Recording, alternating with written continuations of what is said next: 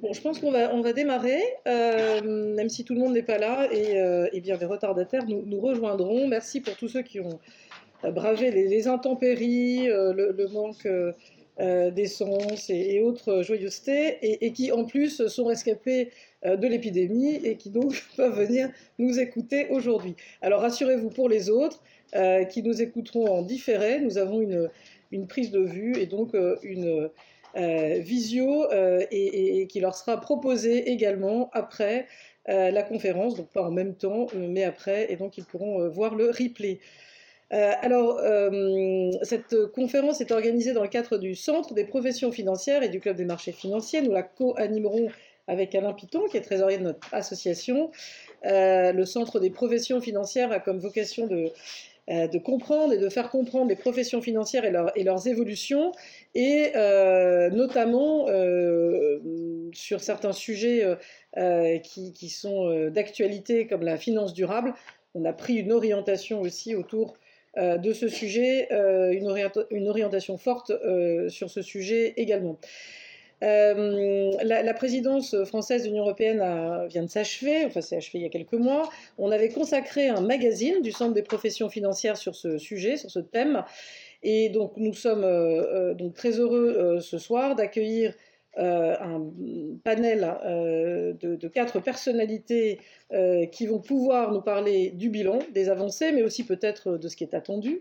Euh, donc Sébastien Raspierre, qui est chef du service financier de l'économie à la Direction générale du Trésor, Françoise Palgabert, qui est déléguée générale de l'Association française des sociétés financières, euh, Laure Delahousse, qui est directrice générale adjointe de, l'AFG, et Étienne Barrel, qui est donc directeur général délégué de la FBF, Fédération bancaire française.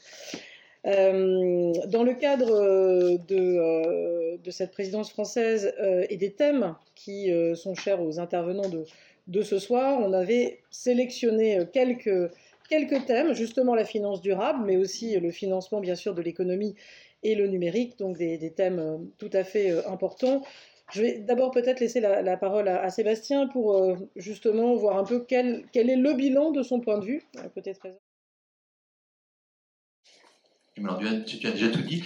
Euh, non, on, on sait, la, la, sa présidence, elle, a- elle s'est faite dans un contexte assez heurté avec évidemment la- l'attaque contre l'Ukraine. Euh, donc, ce qu'on souhaite là, c'est que tu fasses peut-être un, un propos introductif euh, sur d'abord sur les textes eux-mêmes qui ont été sur lesquels on a pu avancer, peut-être sur, sur lesquels d'ailleurs vous êtes fiers d'avoir réussi un certain nombre de choses. Euh, et au-delà des textes, c'est peut-être euh, sur l'ensemble de ces thématiques numériques, durables et financement de l'économie, peut-être quelles impulsions euh, politiques on a pu donner côté français, parce qu'évidemment, au-delà de l'aspect euh, se, se contenter du bilan, c'est maintenant aussi la suite euh, des opérations et des travaux à Bruxelles. Merci Sébastien. Merci beaucoup, merci beaucoup au Centre des professions financières pour euh, cette invitation. Je comprends que j'ai 5 minutes pour euh, décrire tout ça et on pourra y revenir. Non. Avant de commencer par les textes, on avait préparé la présidence du Conseil de l'Union européenne au niveau du de la République avec termes puissance, appartenance, relance. On peut y mettre derrière aussi la question d'autonomie stratégique. Et en matière financière, c'est quelque chose qui nous tenait à cœur et qui, pour nous, euh, constituer un certain fil conducteur des travaux sur les textes. Parce que être président du Conseil, il faut bien se rendre compte de ce que ça signifie. Ça signifie en fait qu'on est le porte-voix des 26 autres États membres. Et donc, ça n'est certainement pas imposer nos vues aux 26 autres, mais c'est être le porte-parole de ces 26 autres. Ça veut dire que vous êtes à la place du conducteur, mais vous n'avez pas le droit de toucher au volant. Vous avez le droit de toucher à la pédale de frein et à la pédale d'accélérateur. C'est ce qu'on a fait. Donc, des textes qu'on n'aurait pas aimés, on les aurait freinés. C'est avéré qu'on avait un peu anticipé avec la Commission européenne pour avoir, pendant notre présidence, des textes avec lesquels nous pouvions être confortables. Et l'accélérateur, je pas mal appuyé dessus, en tout cas, ce que nous disent les autres États membres, puisqu'à la fin des fins, on a obtenu euh, un nombre d'accords vraiment très, très conséquent. C'était aussi, je parle en préparation de la présidence, une présidence qui s'inscrit au milieu d'une mandature européenne. Toujours un moment particulier pour la Commission européenne, puisque de nombreux textes sont sur la table, ceux issus de la première vague euh, au début de la mandature et ceux qui se sont accumulés au fur et à. Donc on avait un très grand nombre de textes à discuter. Au niveau politique, ça fait penser, comme je disais, d'avoir ce fil conducteur de souveraineté, d'autonomie stratégique, souveraineté européenne qui passe par la souveraineté financière également, euh, parce que ça signifie pour nous, France, ce qu'on a discuté avec les États membres, c'est la capacité de pouvoir compter sur nous-mêmes en cas de difficulté. Et on pensait évidemment à la crise Covid. Il y avait des besoins de financement absolument massifs et où je pense qu'on était heureux de pouvoir compter sur les acteurs européens financiers euh, pour euh, répondre à cette demande euh, de liquidité euh, et de financement extrêmement importante. pas que c'est en opposition à une certaine ouverture qui est chère au cœur du grand nombre d'États membres. Et donc, nous avons discuté au sein du Conseil de conclusions en matière de services financiers sur le concept d'autonomie stratégique. Des conclusions mars pour l'autonomie stratégique en matière financière dans une économie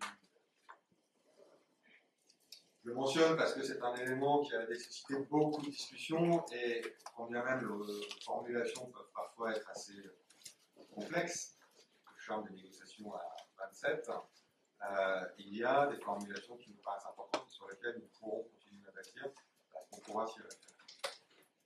Deuxième point, c'est évidemment que concept d'autonomie stratégique qui a été lancé par la France au début, on était bien seul. Alors, avant de parler de la finance, quand on parle de la défense, c'est pas forcément très bien perçu. Euh, quand on parle de l'énergie, c'est pas forcément très bien perçu. Un événement qui est arrivé pendant la présidence française, fin février, qui a évidemment rebattu les cartes. Je pense qu'on en parlera notamment en matière de finances durables. Très mal. Aujourd'hui, on a des pays considère que c'est un élément important de la durabilité. Euh, ça a rajouté énormément de travail, puisque c'est cette filière financière qui a géré toutes les sanctions. Tous les trains de sanctions que tout le monde d'entre vous avez dû appliquer euh, dans vos entités ont été élaborés par les mêmes personnes qui devaient négocier tous les autres textes, lesquels on avait planifié un nombre très conséquent de réunions pour avancer le plus possible sur l'ensemble de ces on a réussi euh, à maintenir euh, ce rythme malgré cette surcharge de travail due aux euh, on, a réussi parce que je pense qu'on a démontré le fait qu'on jouait notre rôle de présidence et donc de prise en compte des points importants pour chaque État membre, sans nous mettre trop en avant. Le syndrome la crainte du grand pays présidence je pense qu'on a réussi à la surmonter. Et ça nous a permis, au-delà des paquets de sanctions, évidemment une priorité, euh, bah, d'achever pour nous euh, un grand nombre de succès. Succès en termes d'aboutissement à un accord, après, on va débattre, succès euh, sur le contenu.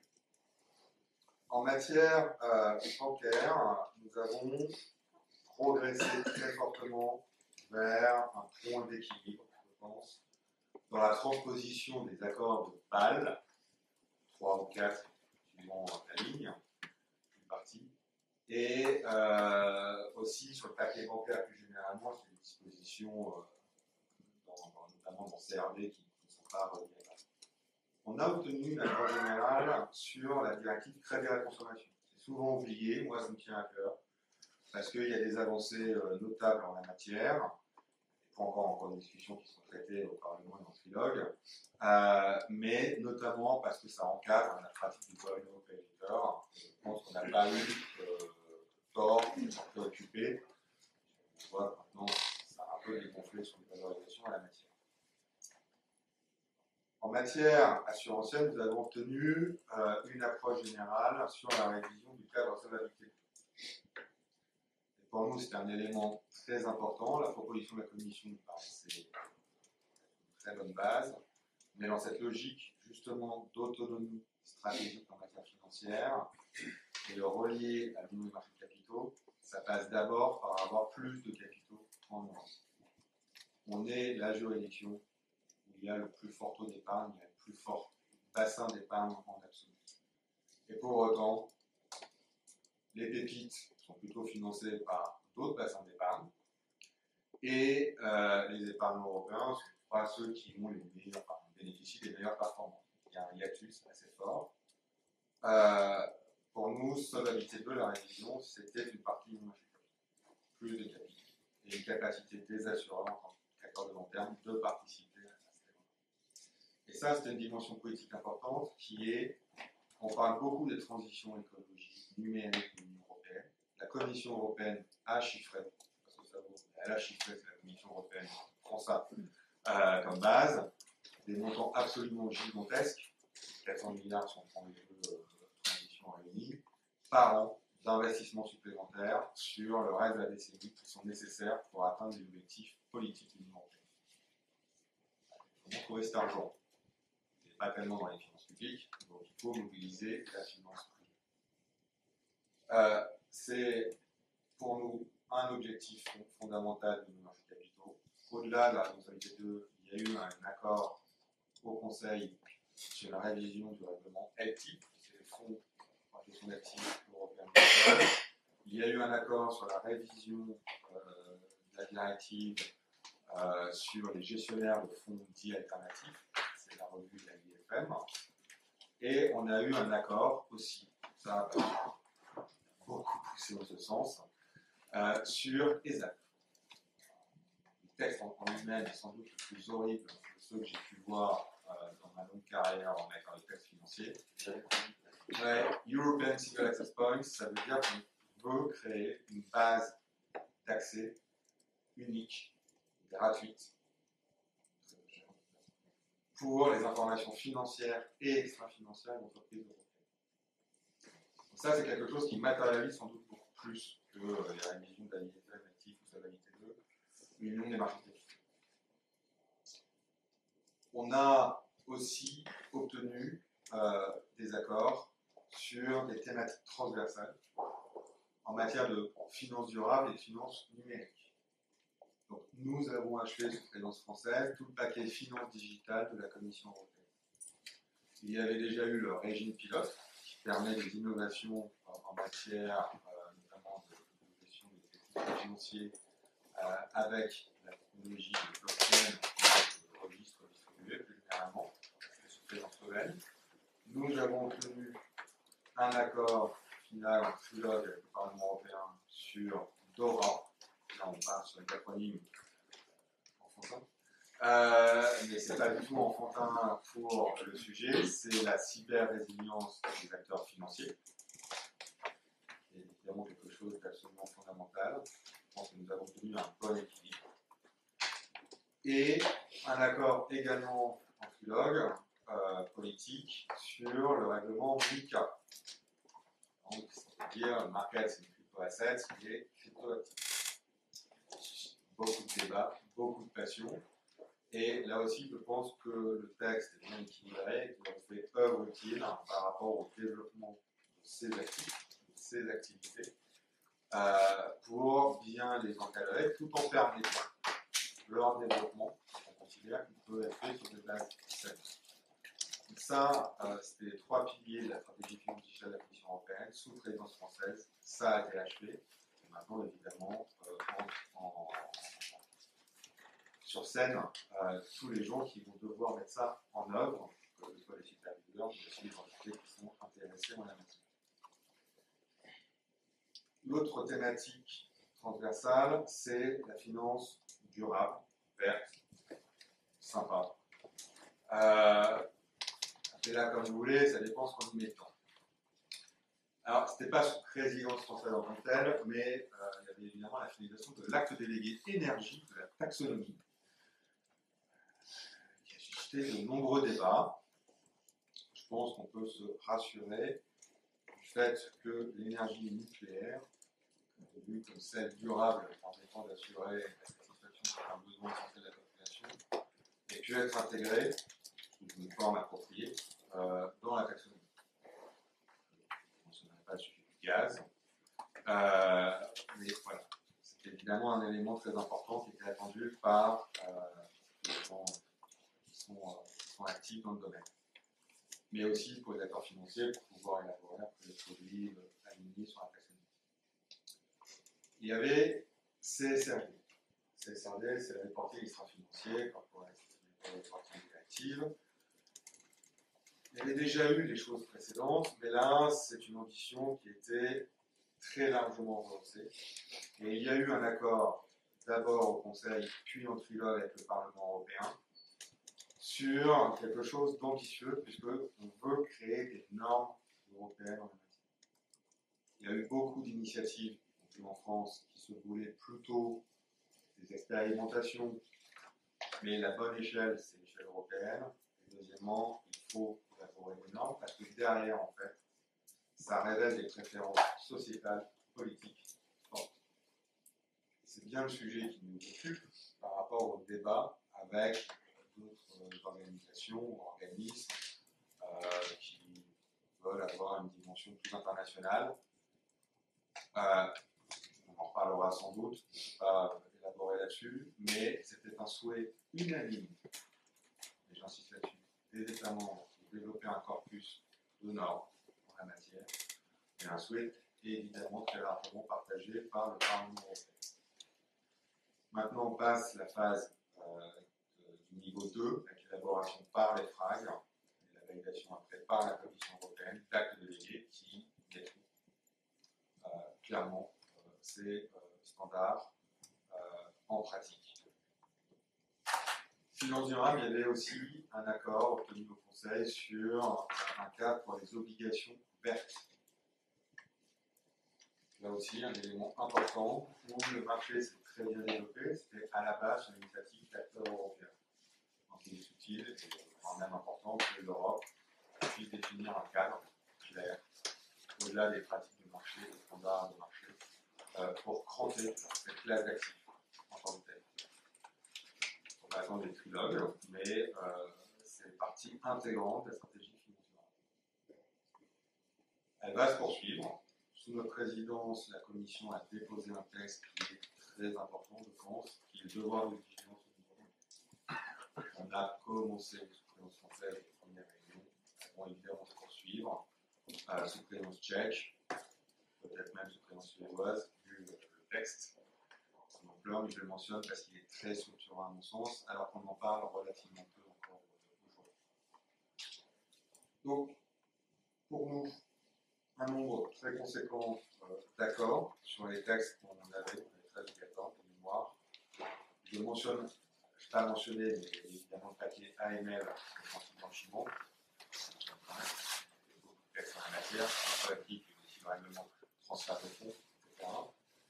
Euh, je pense qu'à part la revue de MIF, donc là c'est les marchés financiers, on n'a pas réussi à obtenir un approche générale, pour des raisons qui n'appartiennent pas vraiment.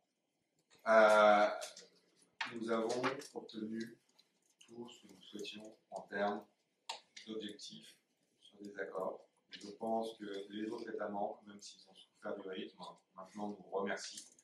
Parce que moins, quelque part, c'est derrière nous, ça va être avec le Parlement, ou c'est pour la mise en œuvre, mais voilà, ça permet d'avancer, non pas sur la négociation de virgule, euh, très importante pour les acteurs, hein, je ne pas, mais sur l'opérationnalisation, la concrétisation, et ce que j'espère, c'est que malgré cette avalanche de textes, malgré ces négociations qui sont souvent sur du ligne à ligne, sur des choses parfois un peu microcolines qui intéressent tel ou tel État membre, à la fin des fins, on a pu réussir à maintenir la ligne directrice qui est nous avons besoin de la finance en Europe, nous avons besoin d'acteurs financiers européens puissants.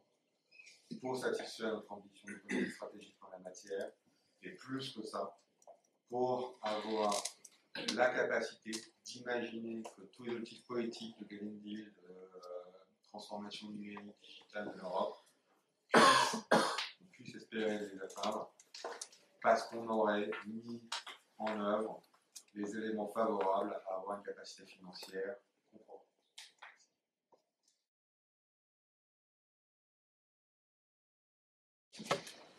Alors nous, à la SF, on est très contents de cette euh, présidence française. C'est un, événement toujours très important. Euh, il revient tous les 15 ans, donc c'est vraiment un temps fort pour la France dans, l'Union européenne. Et on est assez content d'avoir vu aboutir ce que euh, on appellerait une forme de, souveraineté européenne. ça avait été esquissé dans le discours du président de la République à la Sorbonne.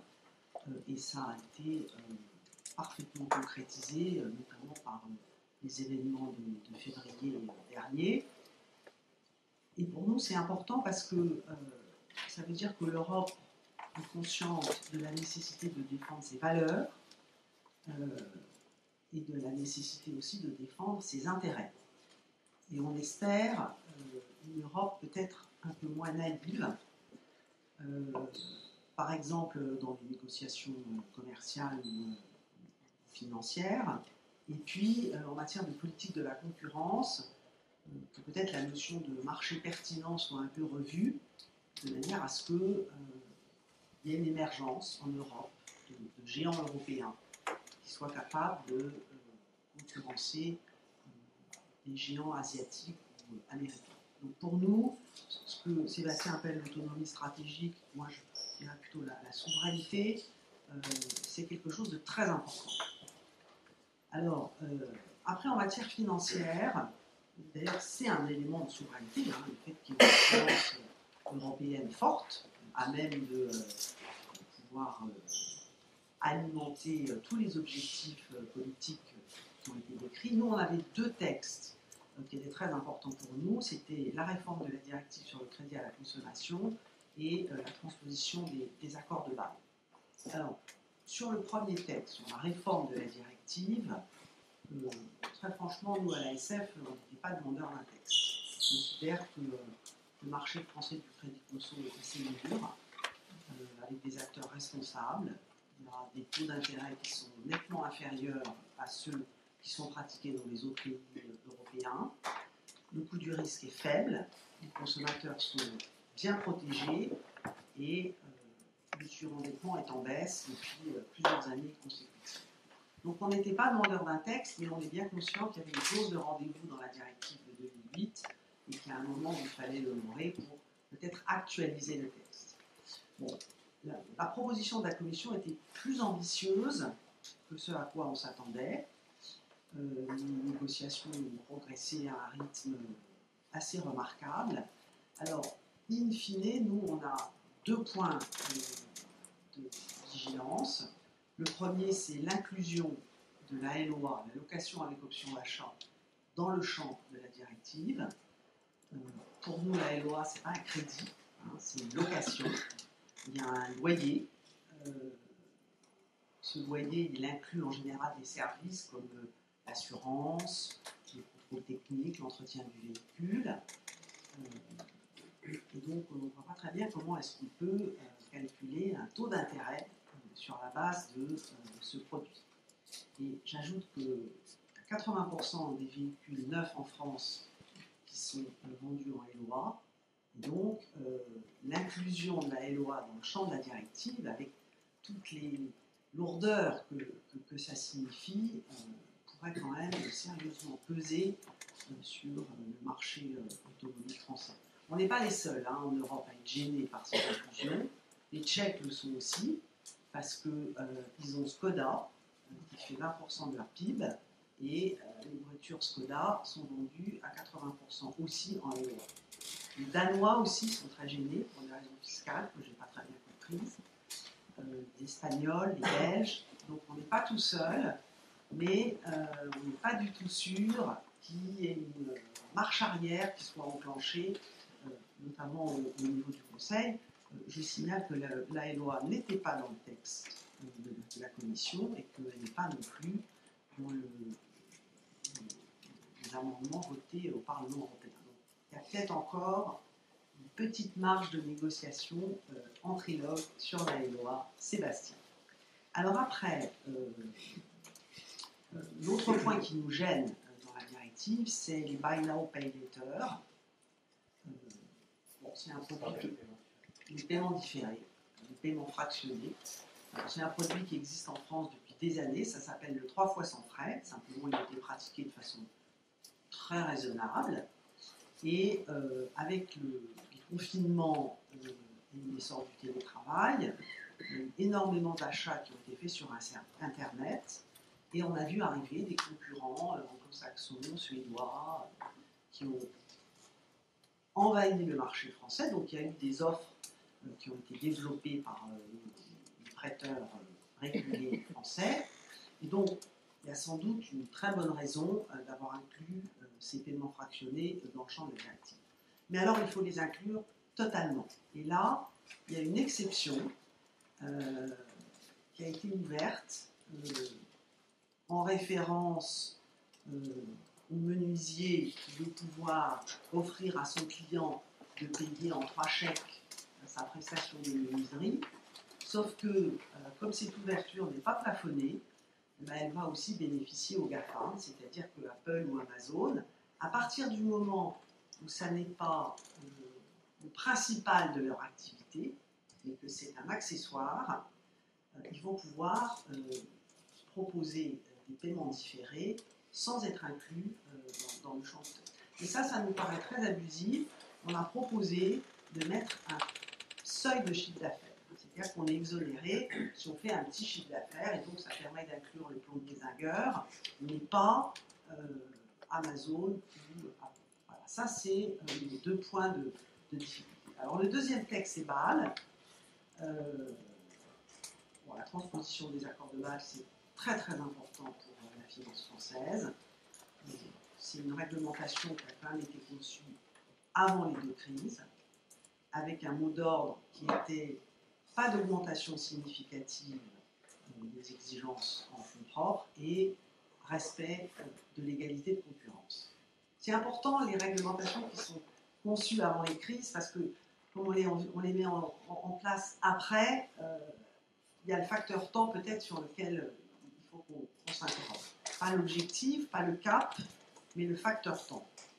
Euh, on était assez content de la proposition de la Commission parce qu'on a réussi à faire prospérer pour la facturage et le crédit bail, qui sont des métiers très importants à la SFI, qui financent les PME européennes.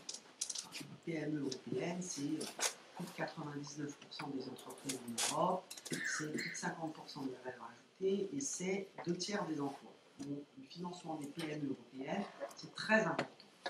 Et il se trouve que la facturage et le crédit bail, ce sont deux excellences françaises. On est numéro un européen dans ces deux métiers. Et on a réussi à pousser des amendements avec les deux associations européennes dans lesquelles on est très actif, IUF pour la facturage et l'ISEUROPE pour le crédit bail. On a réussi à pousser des amendements qui vont prendre en compte la spécificité de ces métiers dans les exigences de fonds propres. Alors pourquoi est-ce que ces deux métiers sont spécifiques? Parce que pour la facturage, c'est un financement et la factureur est propriétaire de la facture, il y a un collatéral très important. Et en crédit bail, le financeur est également propriétaire du bien qu'il finance. Donc le risque est beaucoup plus faible, pardon Étienne, que euh, sur un crédit bancaire en blanc. Et ce, ce financement avec un, une charge en fonds propres euh, adaptée, il a été maintenu au Conseil. Donc on a bon espoir que ça aboutisse. Par exemple, en facturage, on devrait avoir la prise en compte de l'assurance crédit comme facteur de réduction de. Et ça aussi, c'est très important. Bon, alors après, il y a les sujets de l'output floor. Euh, là, c'est plus compliqué. Je pense que mon voisin de droite, Étienne, aura beaucoup de choses à dire. Et peut-être un peu moi aussi. Mais très clairement, ça a été une présidence euh, extrêmement active et, je pense extrêmement respectée. Et, je crois que ce qu'a dit en, introduction Sébastien sur euh, le rôle d'honnête broker de la France a, été très marqué. C'est ce qui lui a permis euh, de faire avancer dans de bonnes conditions ces textes. Euh, le, chapeau sous lequel ça a été présenté et que Françoise a rappelé aussi, qui est la souveraineté est vraiment essentiel pour les banques françaises parce que euh, nous estimons que c'est très important que pour que l'économie européenne soit forte, elle ait des banques fortes à son service pour la financer.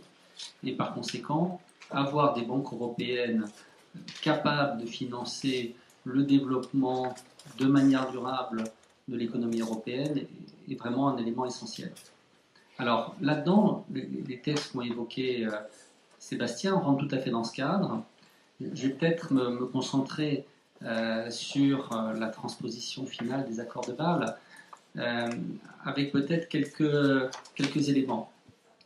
Le, premier, c'est que ce texte a été finalisé, je crois, en décembre 2017, et dans un esprit qui était extrêmement lié à la crise financière de 2008-2009. Et moi, je suis très frappé de voir qu'il y a encore beaucoup de personnes qui euh, ont un raisonnement en deux temps, en disant dans un premier temps, c'est très bien et on se félicite que les banques aient euh, renforcé leurs fonds propres euh, post-crise de 2008 et on est bien content avec la crise du Covid, avec les crises qu'elles aient renforcées. Et puis arrive un deuxième temps qui est à la fois, il n'y a pas besoin d'augmentation significative des fonds propres et c'est le mandat, et en même temps la réalité de ce que ça va être, qui va être quand même une augmentation euh, que je ne qualifierai pas avec un, adjectif, mais euh, qui, d'après les, les, impact assessment de l'EBA qui sont arrivés il y a quelques semaines, serait de l'ordre de 20% pour euh, les grandes banques européennes. Donc avoir plus 20% de fonds propres demain, alors qu'on estime qu'aujourd'hui il y a déjà un bon niveau de capital, euh, j'ai une petite difficulté. Et, pourquoi on est là? C'est que je pense qu'il y a de très bonnes choses dans ce texte, et je vais en citer euh, deux. La première, c'est une grande prise de conscience sur les activités de marché euh, du fait que les banques européennes ne pouvaient plus reculer et que euh, au fur et à mesure euh, de, l'avancée de banques d'autres juridictions, comme on dit pudiquement, eh bien, la capacité de l'Europe à avoir des banques d'investissement suffisamment fortes pour exister au niveau mondial devenait menacée. Et donc là, je, crois que la, France, en obtenant ce, ce, consensus sur le fait qu'on pouvait ajuster par un acte délégué ce qu'on appelle la révision fondamentale des portefeuilles euh, de ah, trading book, euh, la FRTB en bon franglais, euh, est très importante parce que ça permet d'avoir un vrai alignement, un vrai level playing field entre ce qui sera fait en Europe et ce qui sera fait lorsque les États-Unis décideront de, transposer BAL. En revanche, il y a une deuxième chose qui avait été intégrée dans le principe qui est les spécificités européennes, et euh, Françoise en a cité un certain nombre, par exemple le fait que lorsque par la facturage ou par le crédit bail, vous avez des sécurités supplémentaires, eh bien ça doit avoir moins de, capitaux euh, propres en face. Une spécificité, par exemple, euh, au moins française, c'est le crédit immobilier. Et dans le crédit immobilier, les taux de défaut en France sont particulièrement faibles parce que vous avez à la fois des prêts qui sont faits non pas en fonction de la valeur du bien, mais en fonction des revenus. Donc même quand euh, il y a une crise immobilière, mais ce n'est pas avec votre euh, appartement que vous allez rembourser, c'est avec vos revenus. C'est des prêts à taux fixe et pas à taux variable. Quand les taux remontent, vous êtes protégé. Et puis, euh, vous avez une assurance d'essai qui fonctionne bien. Vous avez des systèmes de cautionnement d'hypothèque qui fonctionnent bien. Tout ça, on pense, c'est une bonne spécificité. Et en revanche, elle n'est prise qu'à titre temporaire, en disant, bon, bah, pendant quelques temps, on va le prendre, et puis après, un certain temps, on ne va plus le prendre en compte. Et ça, euh, on pense que c'est quelque chose d'important euh, qu'il faut pouvoir corriger euh, dans le dernier dialogue qui va avoir lieu entre le Parlement, les États membres et la Commission. Ça, c'est un, premier point, je crois, c'est que cette notion de souveraineté est bien prise en compte. Cette notion de capacité des banques à financer l'économie doit encore pouvoir progresser parce qu'on a effectivement besoin, et on y viendra, pour le financement de la transition digitale et de la transition écologique de sommes considérables. 400 milliards, et, c'est tout à fait les, chiffres qu'on a. D'autres disent, bon, 3 à 5% du PIB européen. C'est à peu près autant que ce que les banques finançaient chaque année, en, la, croissance du financement chaque année des banques au cours des dix dernières années. On était à peu près à, 500 milliards. Et donc là, si on doit, en plus de ce qu'on finançait chaque année, financer quasiment le double avec cette transition, on va avoir besoin d'agilité et de souplesse importante. Et je pense que là, on a, on a un vrai enjeu. Donc c'est sur ce point-là que je voudrais insister. L'output floor, parce que Françoise m'a cité en parler, je, crois que ce qui est très important, c'est de ne pas fractionner plus encore le marché européen. Et le marché européen, euh, on est très loin de l'union bancaire. Si texte après texte, on a une vision purement nationale, c'est assez ennuyeux. Et euh, tout ce qui fera que ces calculs un peu techniques se fassent non pas à l'échelon d'une seule entité, ni même d'un seul pays, mais à l'échelon européen, seront un bon pas vers avoir un, vrai marché bancaire intégré en Europe. Euh, moi, je voulais revenir sur la, taxonomie et la présentation que tu as faite. Euh, cette semaine, je crois qu'il est sorti le, rapport de la plateforme sur la finance durable euh, sur un certain d'éléments de, mise en œuvre, notamment sur la question des données. et j'ai vu à un moment donné quelqu'un qui a parlé de taxomania. en disant qu'il y, avait un engouement international sur le dispositif retenu au plan européen. Alors, je ne sais pas si les uns et les autres voulaient réagir par rapport à ça. La question en creux qui est derrière, et pour être un peu plus direct, c'est est-ce que sur ces dispositifs, je, suis vraiment sur celui d'espèce de la finance durable, on pourrait peut-être euh, avoir la même approche sur d'autres dispositifs. Est-ce qu'il n'y a pas un risque quand même que côté européen, on ait des dispositifs très sophistiqués, euh, très vertueux, mais que finalement il y a un grand décalage avec la façon dont les autres blocs, euh, alors vous appelez ça les juridictions, je dirais plus simplement le bloc américain ou le bloc asiatique, euh, vont, mettre en œuvre sur ces questions de, de finance durable. Et peut-être une question subsidiaire pour, Sébastien. J'ai cru lire là aussi que sur la taxonomie sociale, qui était un des éléments de cette taxonomie européenne, on a beaucoup parlé de la taxonomie verte, finalement, parce que le, sujet est compliqué, parce que aussi peut-être, d'ailleurs, les critères d'évaluation sont beaucoup plus nationaux qu'européens. Le social, ça se calcule pas en, émissions de gaz à effet de serre finalement on allait prendre son temps et que ça allait être euh, largement différent. Donc voilà, si euh, les uns et les autres pouvaient réagir, peut-être toi d'abord, puisque le sujet euh, finance durable concerne beaucoup les fonds, mais les uns et les autres vous l'êtes également.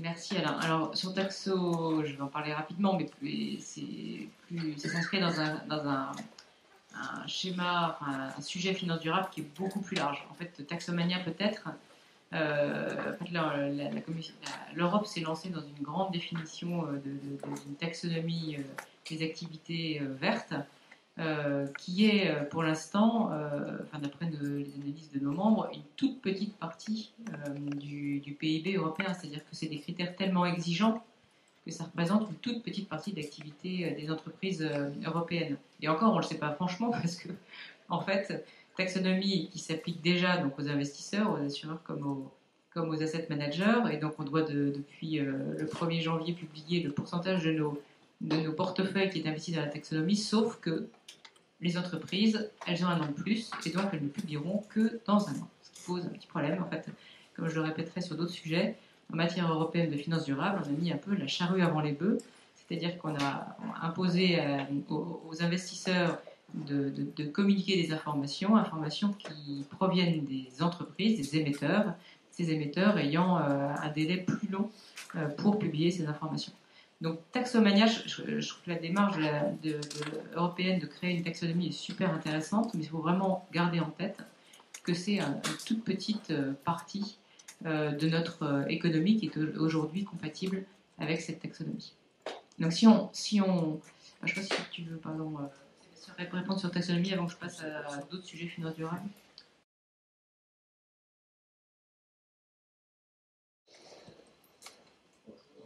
Pour la question sur la taxonomie sociale, euh, il avait été mentionné qu'il y aurait un, regard sur l'utilité ou pas de s'engager sur une taxonomie sociale. Il n'a jamais été acté qu'il y aurait une taxonomie sociale. Franchement, vu les débats sur la taxonomie, le sentiment, je crois, qui s'est assez vite répandu et devenu consensuel, c'est qu'il fallait déjà aboutir sur la taxonomie verte. Voilà.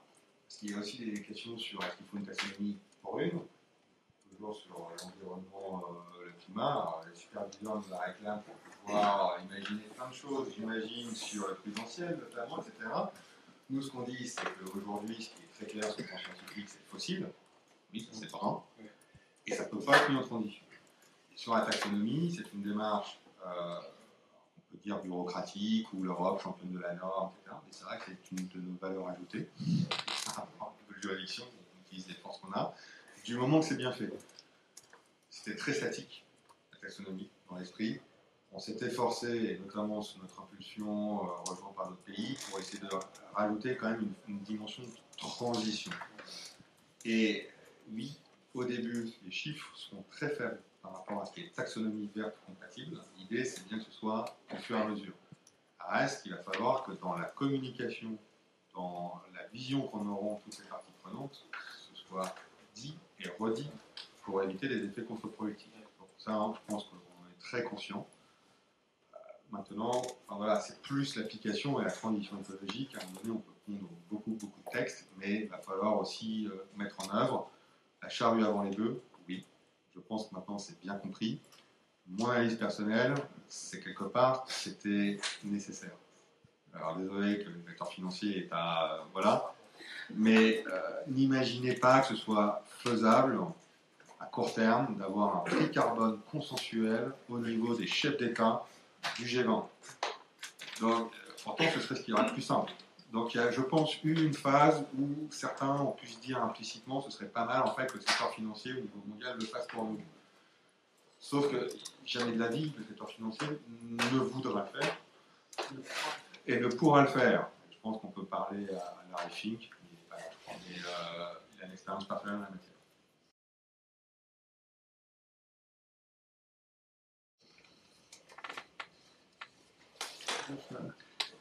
Je voudrais euh, rebondir sur l'idée de la taxonomie pour aller au-delà. Moi, je suis euh, très convaincu que c'était utile, c'était nécessaire, mais que ce n'est absolument pas avec ça qu'on fera la transition. Et moi, ce qui m'intéresse comme euh, banquier, c'est que l'économie qui aujourd'hui est carbonée devienne moins carbonée. Et je crois qu'on est tous alignés là-dessus. Et, ça, la taxonomie n'est en rien une aide pour cela. Euh, il faut se le dire rapidement, mais d'une certaine manière, euh, moi je ne pense pas du tout que ce soit utile d'être taxomaniaque, et je ne vois pas, j'avoue, de diffusion très forte de la taxonomie dans les autres juridictions. Clairement, les États-Unis ont dit dès le début non, il n'y aura pas de taxonomie chez nous, et euh, je ne vois pas la Chine s'engager là-dedans non plus. Donc, c'est un point européen. Je pense que ça a effectivement contribué à une très forte prise de conscience euh, qui était sûrement utile. Je, je pense que, en revanche, le financement de la transition est essentiel. Et là-dedans, un, texte qui a été euh, euh, quasi finalisé sous présidence française, qui est CSRD, est beaucoup plus important. C'est-à-dire, c'est deux choses euh, là-dessus. C'est à la fois la photo avec qu'est-ce que les entreprises et toutes les entreprises, pas juste sur une base volontaire comme ce sera le cas aux États-Unis, mais toutes les entreprises doivent discloser des éléments, et en l'occurrence pas seulement sur le climat, mais aussi sur euh, le social et la gouvernance. Donc ça c'est très important. Et deuxièmement, lorsque euh, elles le disclosent, elles devront aussi discloser des plans de transition. Et donc il y a une notion de film. Juste où est-ce que vous êtes aujourd'hui, mais à quelle distance vous serez, si je prends le cas du climat et dans le climat donc de la neutralité carbone, à quelle distance vous serez du respect des accords de Paris avec le respect du scénario 1,5 degré. Et donc c'est ce qui est en train de discuter. Euh, L'EFRA qui a été cité a soumis à consultation un certain nombre de choses. On a répondu parce qu'on trouve très naturellement, alors c'est à la fois sûrement euh, un réflexe pavlovien qui est quand il y a trop d'indicateurs, on n'est on n'est pas très pour. Là, il y en a vraiment trop trop. Donc euh, il faudra qu'il y en ait moins. Il faudra qu'il soit cohérent au moins pour la partie climat avec ce qui se fera au niveau mondial et donc l'ISSD. Mais sur le fond, nous, on est très favorable à ce que cette réglementation, qui est la réglementation du disclosure et de la transition, soit là, parce qu'elle est globale, elle n'est pas sur, euh, je ne sais pas si c'est 3%, 5%, mais, mais globalement, euh, quand vous verrez les green asset ratio des banques, alors on est de la chance. Moi, je ne savais pas que euh, était très chanceux, on est très chanceux parce que nous, on publie après nos premiers ratios, après ceux des, de nos clients. Mais sur d'autres choses, on est moins chanceuse, et notamment sur CSRD, où on devra publier nos plans de transition avant ceux de nos clients. Donc voilà, chacun sa, sa peine. Absolument, c'est exactement le, sujet que Laure euh, donnait, c'est l'équivalent pour, euh, pour les banques. Voilà, mais donc, je pense que les banques ont un rôle essentiel. C'est pas tellement celui d'arrêter de financer ce qui brun. On a choisi de le faire sur certains secteurs, comme le charbon, on dit quoi qu'il arrive, le charbon, ça fera pas partie de la transition et c'est substituable. On peut faire l'électricité avec autre chose du charbon et ça peut pas servir à autre chose qu'à faire de l'électricité à part euh, la partie chimique qui là euh, nous va bien. Et on a vu que comme c'était quelque chose de mondial, voilà, il n'y a jamais eu autant d'utilisation du charbon thermique qu'en 2022. Ça, ça, ne suffit pas, bizarrement, que les banques françaises se retirent d'un marché pour arrêter le financement. Donc, c'est pas une approche qu'on regrette, parce qu'on dit, nous, euh, on n'a pas forcément envie d'avoir comme client des gens qui disent que le charbon pour l'éternité sera une solution. Mais en termes d'efficacité, c'est pas ça qu'il faut faire.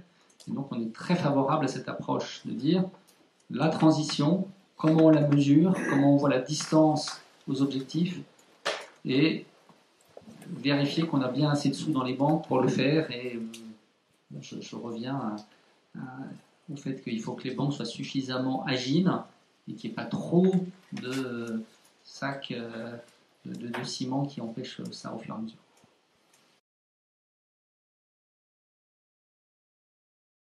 Alors nous, à la SF, on fait de la finance verte depuis très longtemps, parce qu'on a des adhérents qui s'appellent les SOFERGI, les sociétés de financement des économies d'énergie, qui ont été créées par le législateur en 1980, et qui financent de l'éolien, de la biomasse, du photovoltaïque et de la gestion des déchets depuis donc euh, les années 80. Et puis par ailleurs, euh, on a en crédit à la consommation un système qui s'appelle le crédit affecté. Donc on sait exactement ce qu'on finance. Et euh, depuis quelques années, on mesure les financements des ménages sur euh, l'acquisition de véhicules plus propres, hybrides ou électriques, et euh, la rénovation énergétique des logements. La rénovation, ça couvre le changement de la chaudière, l'isolation des combles, éventuellement les panneaux photovoltaïques sur le toit, euh, la pompe à chaleur, etc.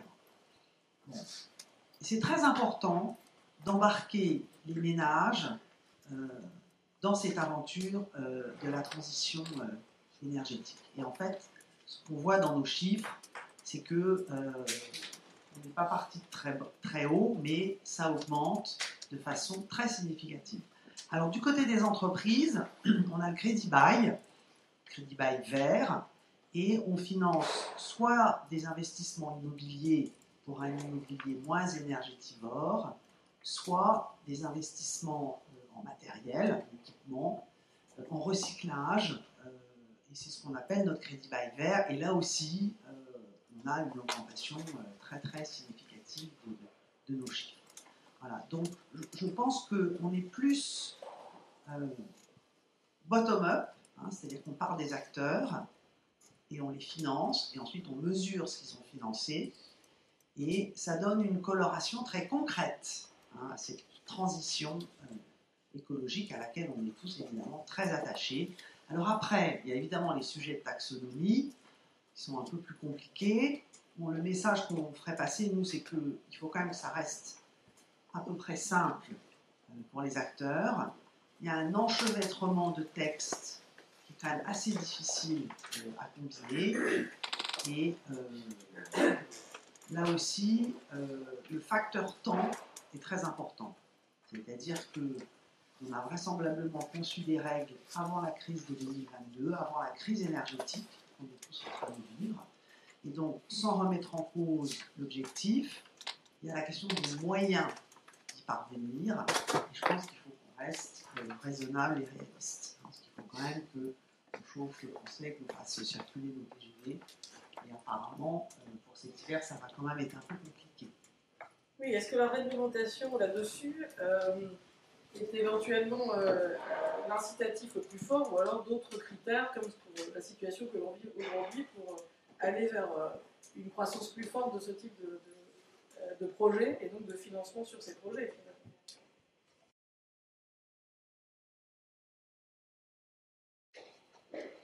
Je voudrais revenir sur euh, la fameuse autonomie stratégique euh, et dire à quel point euh, dans le sens de, de, d'Étienne et dire à quel point la directive CSRD elle est importante.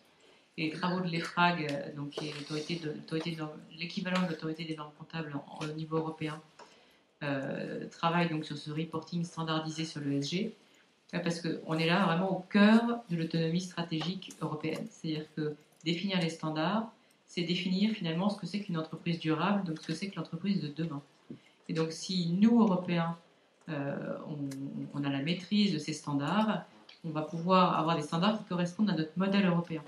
Alors que si on, avait confié ça à d'autres, eh bien euh, l'autre modèle finalement risqué d'absorber le nôtre. Alors, c'est important, c'est d'autant plus important qu'aujourd'hui, en fait, nous investisseurs, on a, euh, on s'appuie pour investir. Enfin, la moitié des fonds des, fonds gérés en France hein, sont, ont déjà une stratégie ESG. On est les leaders, euh, le management français, le, le, leader en Europe euh, sur sur l'ESG, et donc c'est depuis depuis depuis 25 ans maintenant, on a développé les fonds ESG grâce à l'épargne salariale, grâce à nos clients, et le fonds de réserve des retraite, les grands institutionnels, les assureurs, etc. Donc c'est une matière que, sur laquelle on était assez pionnière en Europe, et d'ailleurs il y a tout un écosystème en France qui s'est développé autour de l'ESG, euh, et notamment euh, il y avait des agences de notation ESG, vous avez tous entendu parler de Vigeo, mais il y en avait d'autres. Et toutes ces agences, finalement, tous ces, providers de données, pour parler français dans le texte, tous ces fournisseurs de données, euh, ils deviennent maintenant, comme sur le financier, euh, ils sont rachetés par des acteurs euh, anglo-saxons. Et donc, pourquoi c'est d'autant plus important d'avoir une norme européenne de reporting extra-financier? Parce que, en fixant ces normes, on ne sera plus obligé de se baser sur des normes américaines qui définissent, qui ont un autre modèle, un autre modèle de société. C'est pas le nôtre, il est très valable, mais ce n'est pas le nôtre. Et donc, c'est très important de garder la maîtrise de cette norme. Et, nous, de, du coup, à l'AFG, ce qu'on qu demande, c'est d'aller un cran plus loin, c'est-à-dire que on, a malgré, on va malgré tout tous s'appuyer sur des fournisseurs de données pour calculer les empreintes, les carbone, pour euh, analyser ces, nombreuses données extra-financières dont parlait, euh, Étienne. Et donc, on va s'appuyer quand même sur des, euh, et puis sur des indices aussi qui seront créés, euh, pas forcément par euh, des Français ou des Européens.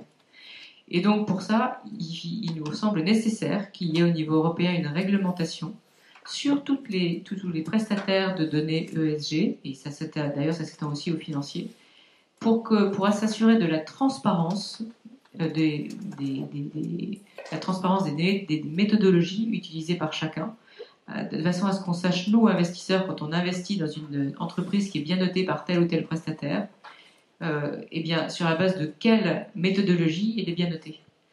Et pareil, il y a un gros enjeu sur les indices, puisque les indices, bah, maintenant, ils sont tous euh, fabriqués en fait par des prestataires euh, étrangers, et donc il ne faudrait pas que ce soit les prestataires d'indices qui définissent la norme.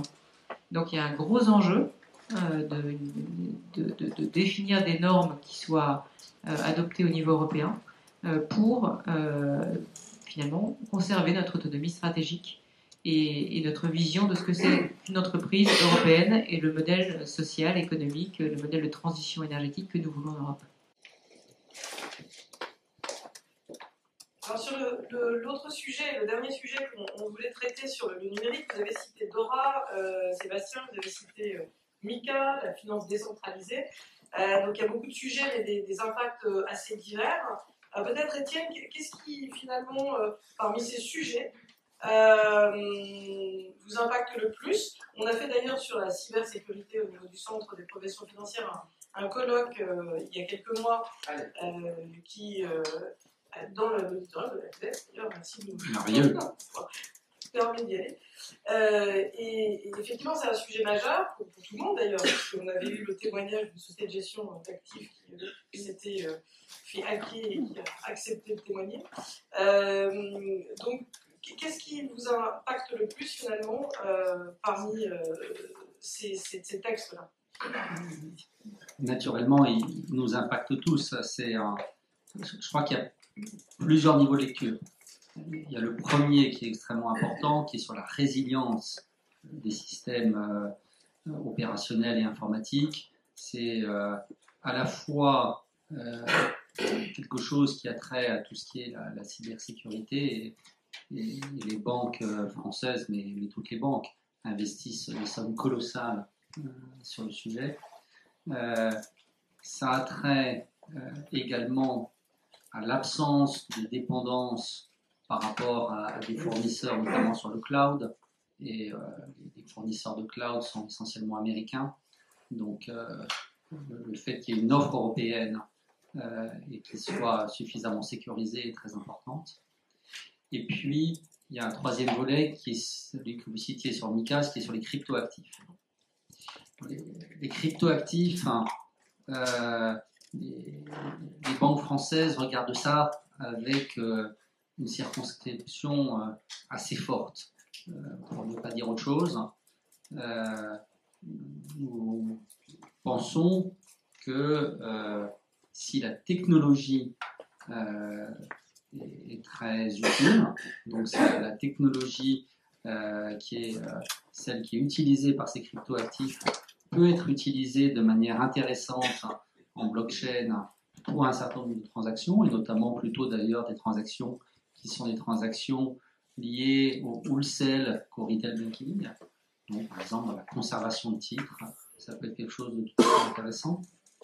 Nous pensons que pour le particulier, l'investissement dans les cryptoactifs est quelque chose d'extrêmement risqué et euh, les banques françaises euh, comment dire, accueillent avec énormément d'appétit tout ce qui est de la régulation forte ceci. Et euh, je, fais quand même le lien avec ce qu'on vient d'évoquer euh, il y a quelques instants sur la finance durable. Moi, je suis toujours un tout petit peu choqué qu'on trouve que le Bitcoin, c'est sympa, euh, c'est moderne, etc. Quand je vois la dépense d'énergie totalement inutile pour aller créer et miner du Bitcoin. Alors, il y en a qui disent, ouais, c'est la même chose que euh, la consommation de la Hollande, ou à peu près on en est à des consommations de pays.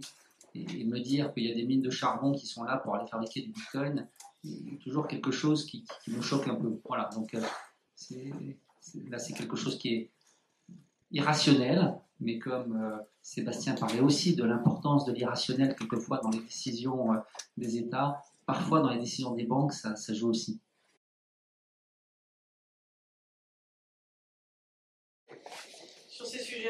François, euh, quelles sont les, thématiques numériques qui, euh, impactent les sociétés spécialisées?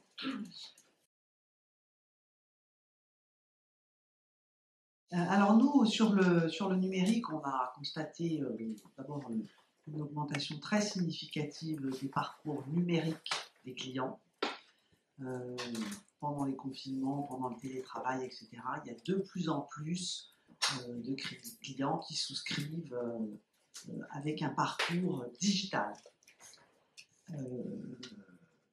on est très satisfait. Simplement, il y a aussi beaucoup de fraudeurs qui utilisent ces technologies numériques.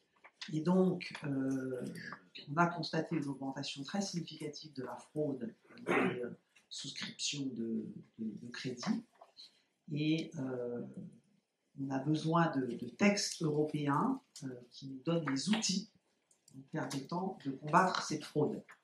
Et euh, que ce soit le règlement EIDAS ou le règlement euh, IA, pour l'instant, on n'a pas obtenu satisfaction, c'est-à-dire que on voudrait que la reconnaissance de l'identité du client nous soit facilitée, qu'on n'ait pas forcément besoin de recueillir son consentement pour pouvoir vérifier que cette identité est bien conforme, et puis que peut-être nos algorithmes d'octroi de crédit, qui sont aussi un élément de la finance numérique, ne soient pas reconnus comme des intelligences artificielles à haut risque, de manière à ce qu'on puisse continuer à les utiliser, parce qu'en fait, c'est encore une excellence française, hein, ces, systèmes d'octroi de crédit quasi automatisés.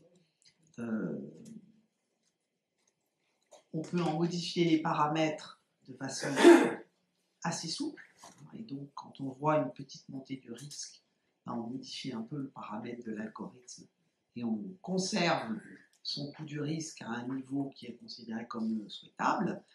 Donc, c'est des, euh, des, outils qui sont très très utiles et euh, il faudrait que les réglementations européennes soient un peu pragmatiques sur la nécessité pour les professionnels de faire fonctionner ces outils euh, de façon satisfaisante dans la lutte contre la fraude évidemment avec une bonne gouvernance des modèles qui évite les biais, etc., comme le, texte européen le, prévoit. Alors peut-être effectivement, un point pour, euh, continuer aussi sur les, cryptos, c'est quand même une classe d'actifs complémentaires.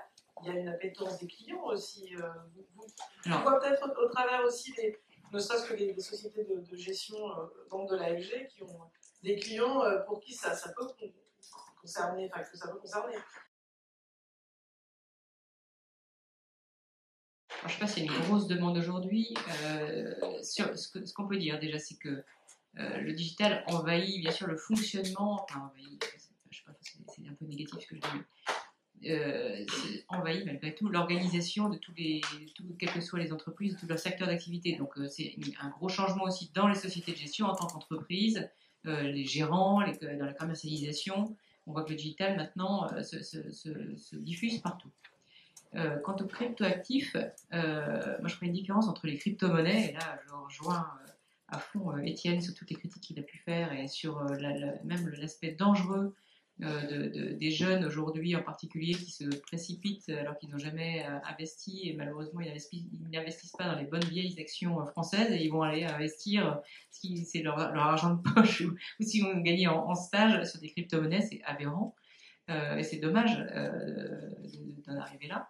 Mais en revanche, je ferai en effet la différence, euh, comme tu disais, avec les cryptos actifs, en particulier les actifs financiers euh, qui vont circuler grâce à la blockchain. Parce que là, ça peut apporter quand même euh, une, une cette, tokenisation finalement des actifs financiers, ça peut apporter des, une facilité pour diversifier les portefeuilles, en particulier vers des actifs qui ne sont pas cotés et qui peuvent plus facilement du coup être souscrits et circuler dans les portefeuilles euh, grâce, euh, grâce à la blockchain en particulier. Donc il y a quand même des opportunités, mais il faut bien différencier euh, les crypto-monnaies, en particulier tant qu'il n'y en a pas une crypto-monnaie qui existe au niveau des banques centrales, et, et, les, actifs numériques, en particulier quand ils ont un sous-jacent financier, et que c'est donc simplement, la blockchain est un moyen de les, de les, de les faire transiter à partir du moment où elle est bien sûr sécurisée euh, et là, ça peut avoir un effet d'intérêt de diversification. Sur ce texte-là, d'ailleurs, sur les, cryptoactifs, euh, Sébastien, comme pour euh, d'autres textes, comme sur le financement participatif, ce qui est intéressant de constater quand même, c'est qu'on a eu finalement une sorte d'innovation réglementaire française avant qu'un texte européen ne surgisse. Donc, est-ce que d'ailleurs c'est une, une, évolution qu'il faut continuer? On n'y est pas pour rien. Hein. Euh, c'est-à-dire que c'est valable pour le financement participatif, c'est valable pour le TLT pilote régime, et ce que vient de dire Laure, à mon avis, très important sur l'utilité de la blockchain, qui dépasse d'ailleurs largement le secteur financier.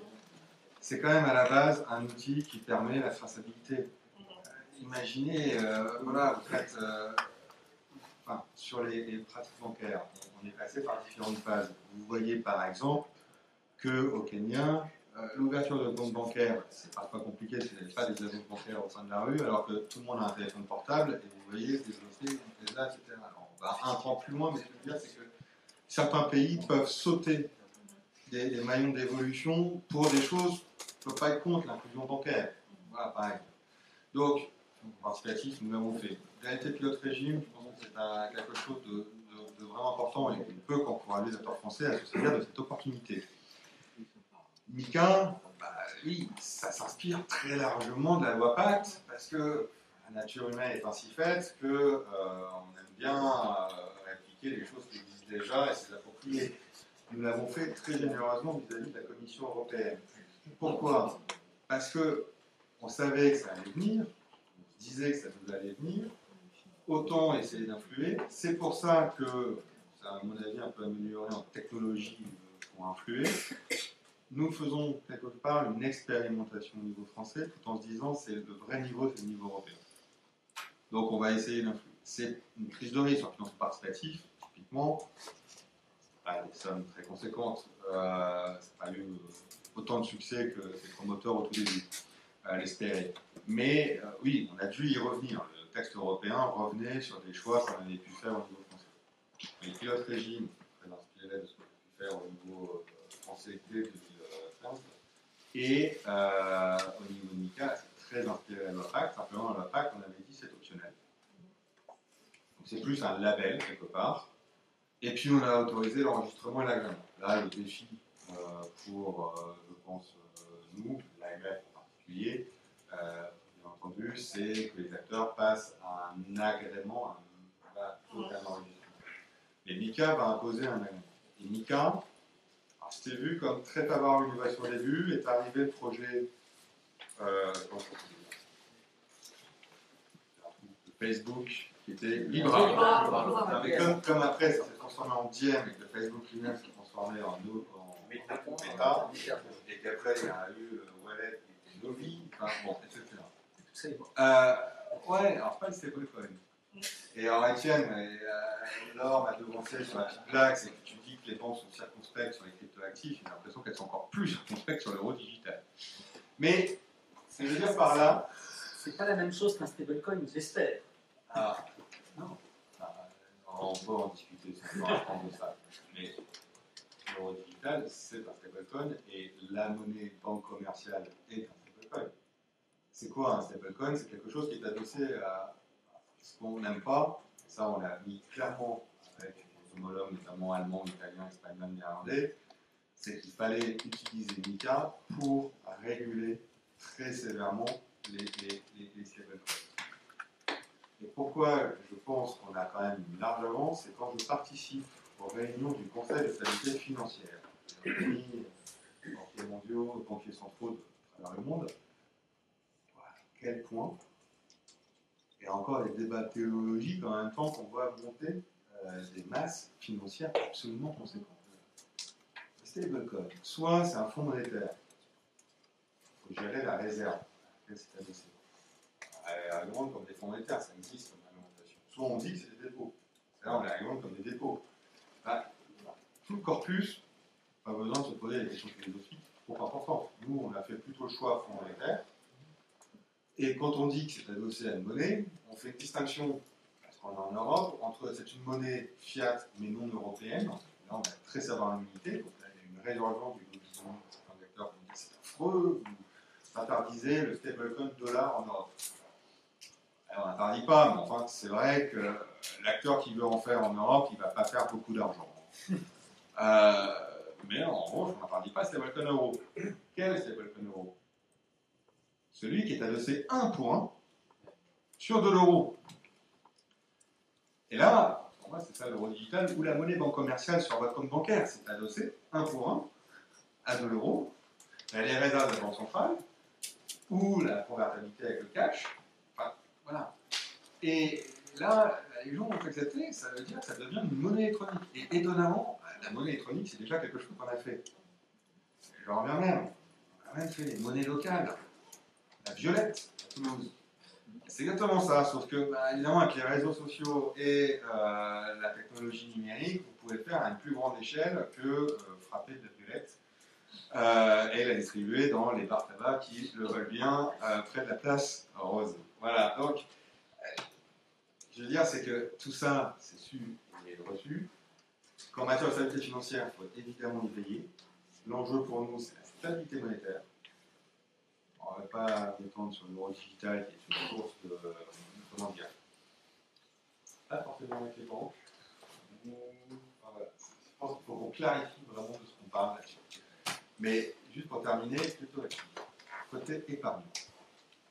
Je partage en partie ce que tu as dit, Laure. Moi, on reçoit beaucoup de courriers de particuliers se plaignant. On les lit et on essaie d'y répondre parce que c'est une source d'information très très. Je n'ai pas reçu un seul courrier se plaignant de la volatilité du cours. J'ai des courriers parfois de plainte, c'est de la fraude. Il y a ce site qui dit euh, le mouvement des bitcoins, voilà, en fait il n'existe pas, et alors, bon, et puis- Mais je n'ai jamais eu de plainte de gens par rapport à la volatilité, euh, notamment du cours, du bitcoin, ce genre de choses. Ça ne veut pas dire que ça ne va pas arriver, mais ce que je veux dire, c'est que ça me laisse l'impression que les gens qui vont là-dedans sont conscients de la volatilité de la chose. Là où c'est très gênant pour moi, c'est que effectivement, ça finance quoi Pas l'économie. Priori, non. Euh, Qu'en revanche, c'est beaucoup plus facile d'aller sur des applications des plateformes pour aller là-dessus que d'acheter de l'action française chez son détaillant local, euh, qui est euh, l'agence bancaire du coin. Et ça, pour moi, c'est un vrai sujet. J'essaie de dire à la Commission européenne, quand vous allez revoir la Retail Investment Strategy, ce serait bien peut-être de faciliter l'achat de l'action française des jeux quand elle est privatisée, par exemple, sans avoir le questionnaire où quand vous en sortez, vous avez toujours envie d'acheter une action, c'est que vous êtes fou. C'est. Voilà. Alors que Bitcoin ou Ether ou je ne sais quoi, on ne voit pas forcément quelque chose contre, mais c'est hyper facile vous allez sur l'application, euh, voilà, Trade Republic, etc. Alors Republic, on n'a rien contre, euh, nous dit non, mais c'est ce que les gens veulent acheter là-dessus. Et c'est tout aussi, on peut acheter les actions euh, sur Trade Republic et tout, ce qu'on veut. Si je me réfère aux actions, et uniquement ça, même pas par rapport au coût actif. Il y a eu une petite étude faite par l'AMF, je crois n'est pas voilà, mais le petit, le petit jeune, ou même moins jeune, mais qui aime bien aller sur des applications, il va sur cette application, qu'est-ce qu'il achète comme action? Il va acheter Tesla et Apple. Ah. Et donc c'est là où on voit euh, qu'il y a quand même une dimension mode, hype, truc connu qu'on voit dans les réseaux sociaux, etc., qui est quand même très marquant. Et donc j'essaie d'en retenir le positif. Non, on a une génération de gens qui sont prêts à prendre un peu de risque avec leur argent. C'est pas vraiment ce à quoi les habitués et on est tous collectivement responsables, désolé de le dire. Euh, voilà, côté. euh, la réglementation n'a pas aidé, mais enfin, euh, côté des réseaux de distribution, c'est quand même. Euh, prenez surtout pas de risque. Voilà, vous aurez zéro de rendement. Le peu de rendement que vous aurez, je le prendrai en frais. Et puis, vous serez quand même. Désolé de le dire, voilà, il y a quand même une culture, de la réglementation, mais aussi dans les départements de compliance, etc., qui est quand même prenez surtout pas de risque, comme ça personne n'aura d'ennui. Mais personne ne gagnera. Là, on a une génération qui est prête. Je vois le positive. Ça veut dire que côté entreprise, s'ils veulent que leurs actions soient achetées, il va falloir être sympa, moderne, ou répliquer ce que fait. Il n'y a pas la réputation d'être le plus hype sur les réseaux sociaux, mais au moins ils ont une base d'actionnaires. Ça veut dire quoi? Ça veut dire soit euh, vous prenez Kim Kardashian pour vendre des actions sur un réseau social, cher, soit bah, vous dites je fais de l'actionnariat salarié, je commence avec les salariés, euh, voilà, il y a de plus en plus d'entreprises qui vont, enfin c'est quand même un peu long, Euh, soit effectivement, je disais Liquide, mais vous faites euh, une démarche par rapport à des acteurs en leur disant sur le long terme, euh, vous, fais ça. Et puis nous, bah, on va essayer toujours de continuer pour essayer de diminuer les contraintes mifidiennes, c'est l'Everest, mais aussi essayer d'inciter les réseaux de distribution à s'ouvrir à, cela. Voilà, donc on a toujours la loi Pacte, on a des, des travaux en cours, on essaie discuter, mais aussi de manière très concrète avec de compliance, avec supervision, pour essayer de débloquer un peu ça. Parce qu'à la fin des fins, moi je crains qu'il y ait un monde où les gens ont soit le choix entre une obligation d'État ou un crypto actif. Ça, euh, par rapport à mon titre, c'est que j'aurais raté euh, mon travail.